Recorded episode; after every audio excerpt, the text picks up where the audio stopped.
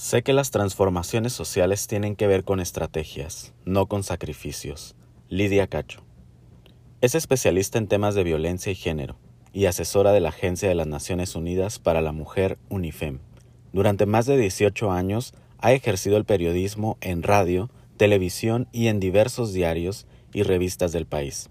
Es cofundadora de la Red de Periodistas de México, Centroamérica y el Caribe y corresponsal de la agencia de noticias IMAC fundó y dirige un centro de atención para mujeres y sus hijos víctimas de violencia en Cancún, Quintana Roo, certificada por el National Center for Domestic and Sexual Violence. Es autora de Los demonios del Edén, Muérdele el corazón, Esta boca es mía, Memorias de una infamia, Esclavas del poder y Con mi hijo no.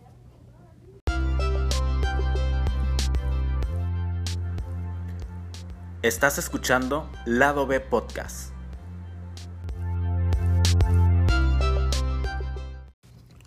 Hola, ¿qué tal? Bienvenidos al Lado B Podcast. Es un gusto estar de nuevo con ustedes. Gracias a quienes siguen acompañándome en esta aventura. El episodio de hoy será muy interesante porque este espacio no podría estar completo si no, si no hablo sobre ciencia y resulta que me di a la tarea de buscar a un biólogo marino para que nos ayude a conocer una mínima pero muy interesante parte del mundo marino, sobre todo porque nos encontramos en un estado rodeado por mar. ¿Alguna vez se han sentido atraído por algunos temas científicos? ¿Cuántas veces no nos ha llamado la atención el nombre de alguna de estas especies? Incluso quisiéramos saber cuál es su rol biológico, si tienen algún beneficio en la farmacéutica, entre otras curiosidades. Pues hoy, gracias a mi invitado, vamos a conocer a los gusanos planos. ¿Para qué estudiar biología marina?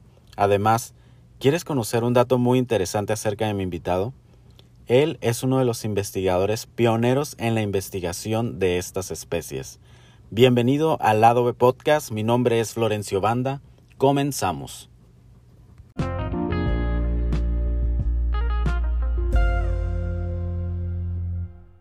Adair Gutiérrez Coria nació en Cuernavaca, Morelos. Es biólogo marino egresado de la Universidad del Mar en Oaxaca. En la actualidad estudia la maestría en Ciencias Marinas y Costeras en la Universidad Autónoma de Baja California Sur. Su campo de estudio son los gusanos planos marinos o policládidos. Su estudio está enfocado en la taxonomía de especies y la sistemática, es decir, ver las relaciones filogenéticas de estos organismos y algunos aspectos ecológicos de estas especies en el Pacífico mexicano. No obstante, sus intereses incluyen la fisiología, biogeografía, y biología reproductiva de este taxón. Asimismo, ha estudiado algunos aspectos reproductivos de algunas rayas guitarra. Trabaja con expertos mundiales que se dedican al estudio de estos gusanos y ha realizado campañas de investigación en el Caribe colombiano y en el Golfo de México. En esta última, como experto mexicano de este grupo, invitado por la Unidad Académica CISAL de la UNAM. Hola Florencio, Gracias por la invitación y el espacio que me das en este gran proyecto que tienes. Eh, es un placer para mí poder compartir con tu audiencia un poco de la investigación científica que estoy realizando en Baja California Sur. Espero que se les haga un tanto interesante lo que voy a platicar y además me gustaría comentar que algunas veces para alguien que está empezando a hacer ciencia es un tanto difícil compartir su conocimiento en otras palabras que no sean técnicas o científicas, como se les llega a llamar, y que constantemente resulta en algo temeroso para muchos de nosotros. Sin embargo, espero que entiendan lo que me gustaría compartir con ustedes y disfruten de este espacio tanto como yo lo he hecho. Gracias por formar parte de este episodio. Es muy grato tener un experto en ciencia, específicamente de biología marina. ¿Para qué decidiste estudiar a estas especies? ¿Cómo nace esta inquietud? Primero que nada, déjame contarte un poco sobre mis ganas, mi entusiasmo de querer ser biólogo marino. Decidí estudiar biología marina porque desde pequeño me he sentido y me había sentido conectado con el mar. En el primer contacto que tuvimos, o sea, el mar y yo, sentí y tuve la curiosidad y necesidad de saber y conocer cuál es su papel en el planeta, la dinámica que tiene y específicamente conocer a los organismos que en él habitan. Inicié estudiando biología marina con las ganas de estudiar a los peces abisales, o sea, los peces de grandes profundidades. Sin embargo, al ir avanzando y escalando los peldaños durante la carrera, fui descubriendo un sinfín de grupos que habitan los océanos. Durante un tiempo estudié tiburones y rayas, en otro tiempo cangrejos, en otro fiuros, erizos, hasta algas y otros grupos más que ahí habitan, desde microorganismos hasta grandes mamíferos. Pero al final terminé enfocándome en los gusanos planos que actualmente estudio. ¿Por qué?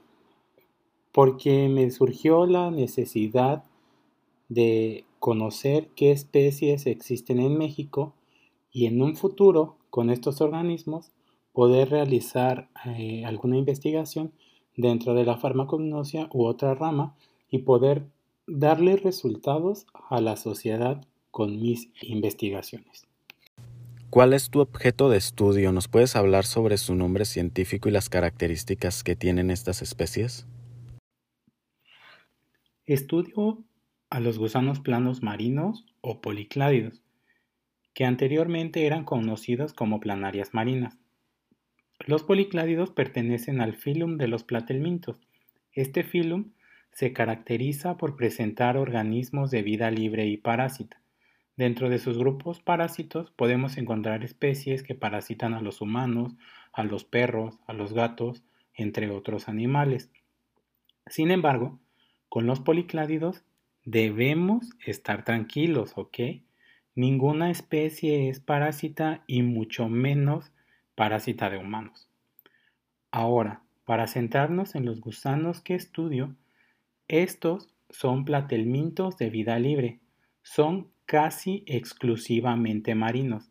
Y digo casi porque solo una especie se ha encontrado en agua salobre, que es agua típica de las zonas estuarinas, y otra especie como semiterrestre, pero con mayor influencia marina.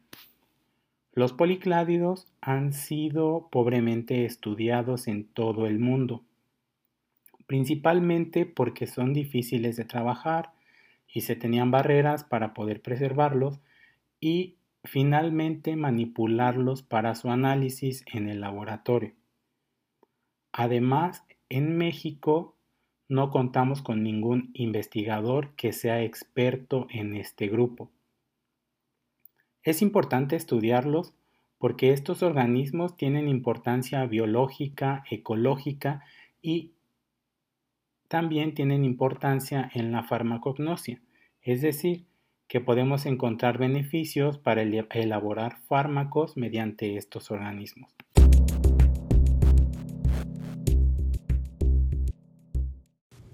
Continuando con esta entrevista, ¿quieres conocer cuál es el rol biológico de estos gusanos planos? El nombre policládidos deriva del latín, que significa poli, muchos y clados ramas y se debe principalmente a que estos organismos presentan un intestino altamente ramificado. Además, gusano plano, como su nombre lo indica, es porque presentan un cuerpo totalmente aplanado y también pueden presentar formas corporales alargadas, ovaladas o circulares.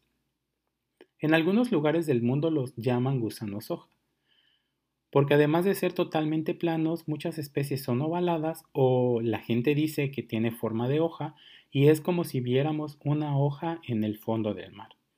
Estos organismos presentan coloraciones translúcidas y colores muy llamativos. Podemos encontrar organismos de casi todos los colores y algunos pueden ser azules, negros, morados, rosas, verdes, naranjas o rojos, o en diversas combinaciones. Y algunas especies llegan a presentar manchas, puntos o líneas y también en diversos colores. A estos organismos los podemos encontrar bajo las piedras y las rocas, en grietas y cavidades de los arrecifes de coral, en conchas vacías de molusco o asociadas a otros animales como las esponjas, las asidias, los equinodermos como sonofiuros o erizos, en crustáceos o moluscos, pero también en algas. Y algunas especies pueden viajar a la deriva en masas flotantes de algas como el sargazo y en troncos de madera e incluso en la basura que tanto contamina y sigue contaminando a los océanos. ¿Cuál es la importancia que tienen estos organismos? Por ejemplo, ¿qué uso farmacéutico tienen si es que lo tienen? Los gusanos planos marinos Florencio son súper importantes en este ámbito que menciona. ¿Pero por qué? Bueno, les cuento que son importantes en la farmacognosia porque en algunas especies han encontrado compuestos anticancerígenos para combatir algunos tipos de cáncer como la leucemia. También son importantes para el área de la toxicología. Como les mencioné anteriormente, algunos organismos de gusanos planos, o mejor dicho, algunas especies, presentan altas concentraciones de toxinas, específicamente tetrodotoxina, esta es una toxina que se encarga de paralizar el sistema nervioso central y la podemos encontrar en los peces globo y en las babosas de mar. Como sabemos, el pez globo es un platillo típico de Japón y se han reportado muertes cuando no lo saben cocinar bien. Pero lo más interesante es que no existe un antídoto para contrarrestar los efectos de esta toxina. Pero no solo les afecta a los humanos, en Nueva Zelanda, algunos perros en las playas han ingerido las babosas de mar y como resultado eh, presentan una toxicosis canina. Si lo recuerdan, los gusanos planos marinos son la principal fuente de toxina para estos peces y estas babosas. Entonces, a partir de los policládidos, se podría buscar algún antídoto para contrarrestar los efectos de dicha toxina. Finalmente, estos organismos también son importantes en la regeneración, porque muchas especies se regeneran fácilmente y actualmente se están estudiando qué genes son los que les ayudan para regenerarse y poder implementarse en la regeneración a futuro de los tejidos en humanos. ¿Qué tanto se sabe sobre la investigación sobre este grupo de especies? ¿Cuántas de ellas eh, han encontrado en Baja California Sur? En México el conocimiento de los policládidos es escaso. En el mundo se conocen aproximadamente 900 especies y en el litoral del Pacífico mexicano solo se han registrado 29. Los principales estudios en el país datan de 1884 Después de estos primeros registros, fue hasta 1953 que se volvió a realizar un estudio con este grupo en México y posteriormente fue hasta los años 80 que se volvió a saber de algunas especies en aguas mexicanas. En el Golfo de California se han registrado 24 de las 29 especies descritas en el litoral del Pacífico mexicano pero específicamente en Baja California Sur solo se han registrado 14 de esas 24. Estas especies solo se han registrado en la costa este del estado, es decir, en la porción que corresponde al Golfo de California, mientras que en la costa occidental o la que está expuesta al lado del Pacífico no se tiene ningún registro de este grupo. Sin embargo, la mayoría de estos estudios ya son antiguos y las descripciones fueron realizadas a partir de material preservado o que se encontraba en mal estado. Es por esto que muchas de estas especies todavía necesitan ser revisadas, debido a que en algunos casos no se conoce ni la coloración que presentaban estos organismos. ¿Cuántas especies has encontrado de las registradas en tu investigación? En la investigación que estoy desarrollando, hasta el momento llevo registradas 30 especies y de esas 30 especies solo he encontrado 8 de las anteriormente registradas en el Pacífico mexicano y solo 6 de las reportadas en Baja California Sur. Es decir, aún me hacen falta 8 para poder cumplir con eh, las 14 registradas anteriormente en el litoral de Baja California Sur. Debo puntualizar que solamente estas especies las he encontrado en el Mar de Cortés, además de que mi área de estudio abarca ambos litorales del estado. Pero ya estoy trabajando en los primeros registros de los policládidos en la costa occidental de Baja California Sur. ¿Cuáles son las complicaciones a las que te encuentras al estudiar estas especies? Me llama la atención que en México no hay antecedentes acerca de esta investigación. Como les comenté anteriormente, en el pasado era muy difícil estudiar estos organismos porque existían barreras que impedían un estudio. Una de las principales barreras para poder trabajar con, con estos organismos es que presentan autólisis. ¿Pero qué es la autólisis? Es cuando un organismo es capaz de autodestruirse. Es un proceso biológico por el cual las células se autodestruyen.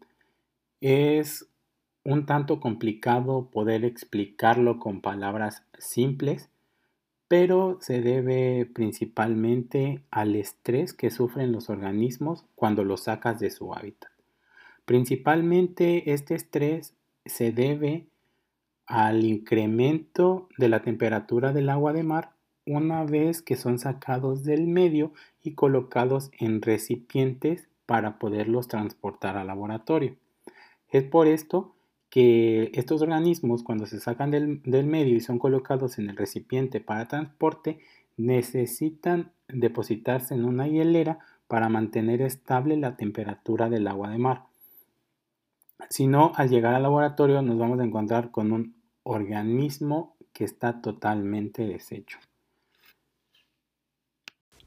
Y bien, pues ahí lo tienen, los gusanos planos o policládidos son especies visibles para el ojo humano, obviamente. Pueden medir desde un milímetro hasta 10 centímetros, presentan diversas coloraciones y también se encuentran en el litoral de Baja California Sur. Quiero agradecer de nuevo a Dair por aceptar esta invitación para esta entrevista y acercarnos un poco a su investigación que es tan importante para nuestro país, para la ciencia y para la humanidad. Muchas gracias de nuevo a Dair por ser parte de este lado B podcast. Hemos llegado al final de este episodio. Les recuerdo que estamos por terminar esta primera temporada Así que los invito a que sigan mis redes sociales. En Instagram, Florencio Banda. En Facebook, Florencio Banda Amador. En Twitter, Florencio Banda. En Anchor, Florencio Banda Amador. Sí, ya sé que me pasé de original. En Spotify, Lado B Podcast. Mi nombre es Florencio Banda. Esto fue Lado B Podcast. Hasta la próxima.